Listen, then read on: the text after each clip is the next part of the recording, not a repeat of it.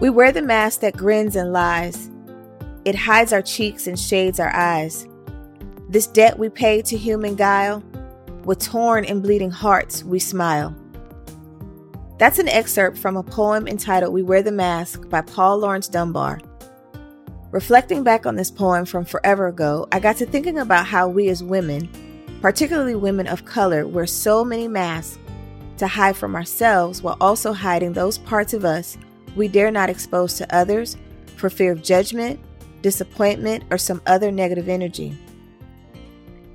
So I'm curious who could you be if you focused on all the good, intelligent, and beautifully unique things about yourself instead of on the subtle imperfections, perceived shortcomings, and opinions of others about you? If you defiantly let go of their labels and took captive your thoughts to silence your inner critic, who could you become? And what could you do if only you stopped pretending that no matter what happens, everything is always all good? Could you finally speak out loud the conversations you've been having in your head and carrying in your heart so long it's become hardened and so are you, though you can't easily tell with that pretty yet fake smile you often show the world? You know, the smile that allows you to hide the soul crushing pain, disappointment, and rejection you sometimes feel. If you could finally find the audacity to choose you, would you walk away from that toxic friendship, relationship, or kinship and instead run toward being divinely in alignment with the pursuit of peace? If you stop putting on airs for just a moment, could you at long last exhale and surrender your mantle as the strong one? Doing so isn't a sign of weakness, by the way, but instead of humanness. So, what if you, once and for all, confronted the hurts, habits, and hangups that created the counterfeit wellness hanging out in the shadows of your life? How differently could you or would you show up in the world after taking off your mask? Welcome to Healing for Your Thoughts, the podcast that engages in conversations that help us all begin to take the necessary steps to heal out loud from the challenges and traumas of life rather than continue suffering in silence. On today's episode, I'm going to talk about counterfeit wellness. This is a concept I first um, coined, as they say, back in 2019 after being invited to collaborate on a women's wellness anthology.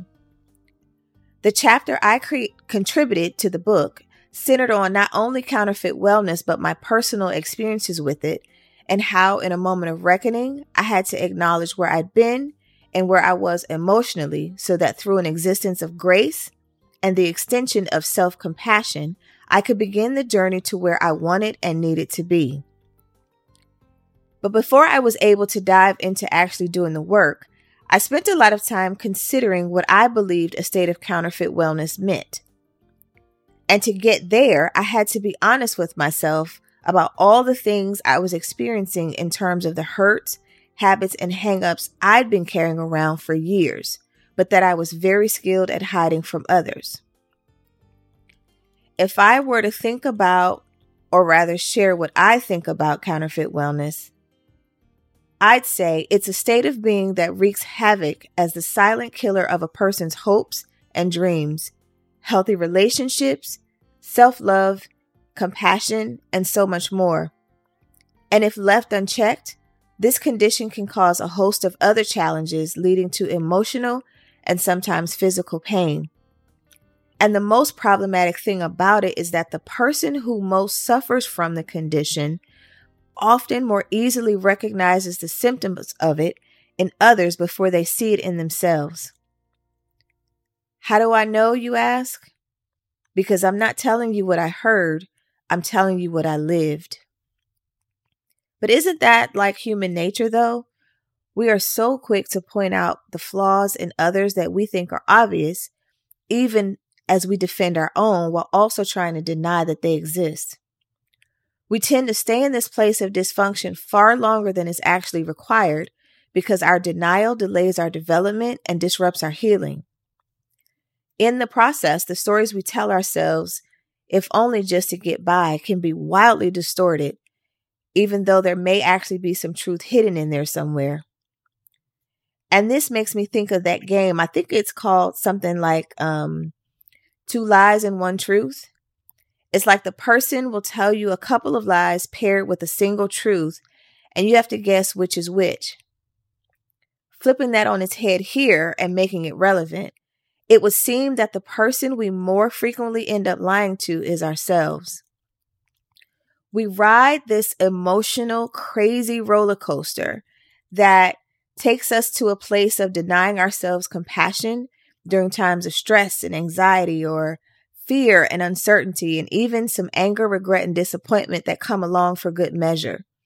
We overlook even the smallest of victories and not give ourselves credit, first thinking we've quote unquote won, only to find instead that we've got more to learn.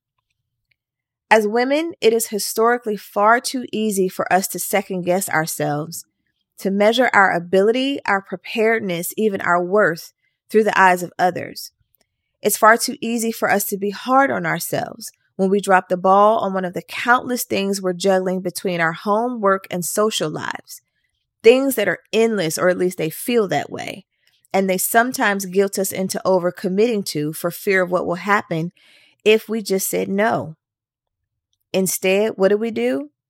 We wear ourselves out and we've likely bumped and bruised ourselves and allowed others to do so as well in the process. What's the consequence though? If I asked you when was the last time somebody hurt you emotionally or otherwise, what would you say? And have you healed that thing? Did you quote unquote move on or just resolve to move forward? Because trust me when I say they're not the same. Could you reflect back on that time without bitterness in your heart? Better yet, if I asked you about the life challenges you've experienced as a result of unresolved hurt, what would you say? What would you tell me about that process and that place? Never mind. You know what? I'm going to go there. When you think about the hurt you've experienced over time, here's the million dollar question What wounds have you carried are you carrying as a companion in your life right now? What is it going to take for you and that woundedness to break up? Because I'm telling you, not only is that not a good relationship, wounded woundedness doesn't make a good partner. Seriously, it's time for y'all to break up. And although I understand that can be hard to do, not only is it time, but it's also required for healing. So here's another question to consider what is the purpose of the mask that you wear? Does it cover up hurt? Serve as a dismissal of bad habits? Or is it part of the armor worn to justify a hangup? Hurt is defined as causing physical pain or injury, or to feel or suffer bodily or mental pain, distress, harm, wounding, and discomfort. Pulitzer Prize winning author Alice Walker said, and I quote, Healing begins where the wound was made. So, what that means for us is that whatever or wherever we've been wounded, in order to heal that thing, we've got to go back to that place and fully, finally work and grow through it. To be clear, um, we don't go back to wallow or get stuck. We go so that we can claim our healing by clearing up ungodly beliefs, having the tough conversations, and doing whatever the individualized work may be required to reconcile and close the wound. I think a great place to start is by acknowledging the life challenges we've experienced as a result of hurt. But once we do that, we have a choice to make. Will we continue to allow those life challenges to be the rule and not the exception? Will we be able to see the lessons in the situation as necessary for our growth? And probably the most significant thing to consider is whether or not we'll be able to forgive ourselves and those who hurt us, even if they never apologize for it. Because honestly, they have likely moved beyond the past while we are living stuck and confused and angry. They're no longer in the past. They're living their lives in full, and we deserve to as well. As I think about habits, um, I can honestly say that when it comes to my own behavioral habit patterns, I used to be a chronic procrastinator, and I would tell myself that it was because I did my best work under pressure. Yep, that was the story. My best work came from chaos, confusion, and unnecessary pressure. And while that might have been true to some degree, another equally relevant truth is that I also procrastinated because I was either unmotivated or ill prepared for the task at hand. I'm still challenged by procrastination sometimes, honestly, but it's far better than it once was. What I've learned in the process and what I often have shared with my clients is that at any given time, the habits we create are a direct reflection of how we feel and what we think about or believe possible for ourselves. So, on top of the million questions it seems like I've already asked, I'll ask this one What habits have you learned from your pain? Please take the time to write these down. Seeing them in black and white not only makes it real, but also can help you understand the full extent of the impact of your pain.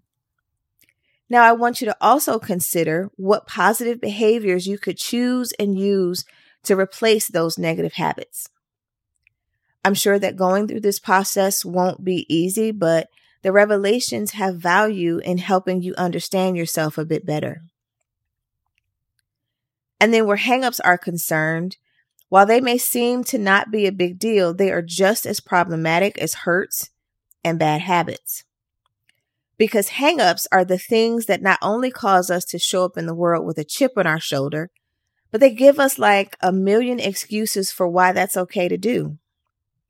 These excuses can be real or imagined in our hearts and in our minds, but the impact is the same. Y'all, they are directly connected to the negative stories out of the mouths of others that we accept or that we tell ourselves. Stories that, to a point of exhaustion, try to decide who we are and the depth of our work. The hurts, habits, and hangups you feel right now don't have to be the end of the story. Beautiful new chapters are waiting to be written. You can work with a life coach like myself or Seek the help of a licensed mental health clinician early and as often as necessary to support you through your growth and healing in this work. You get to decide how much it's going to take to get to the other the other side of your unresolved difficulties and the pain you face and likely felt. You can be set free from counterfeit wellness to live your life fully as your authentic self. And as you pursue that healing, please remember that it's absolutely okay to live life one courageous thought at a time. Before I go, I'd like to offer a few books on healing that I think are great resources and are also a part of my own personal library. They are Daring Greatly How the Courage to Be Vulnerable Transforms the Way We Live, Love, Parent, and Lead by Brene Brown. Number two, How We Heal Uncover Your Power and Set Yourself Free by Alexandra Elle And last but certainly not least, You Are the Best Thing by Tarana Burke and Brene Brown.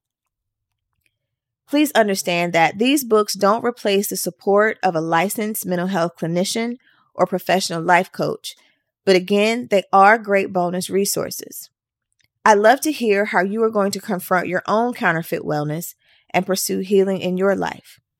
You can reach out to me via share at healingforyourthoughts.life to share what you're going to do to get on the path that makes you whole and makes you happy and supports your joy. Until next time, thank you for listening. Remember to live well and with intention. All my best, Charlie.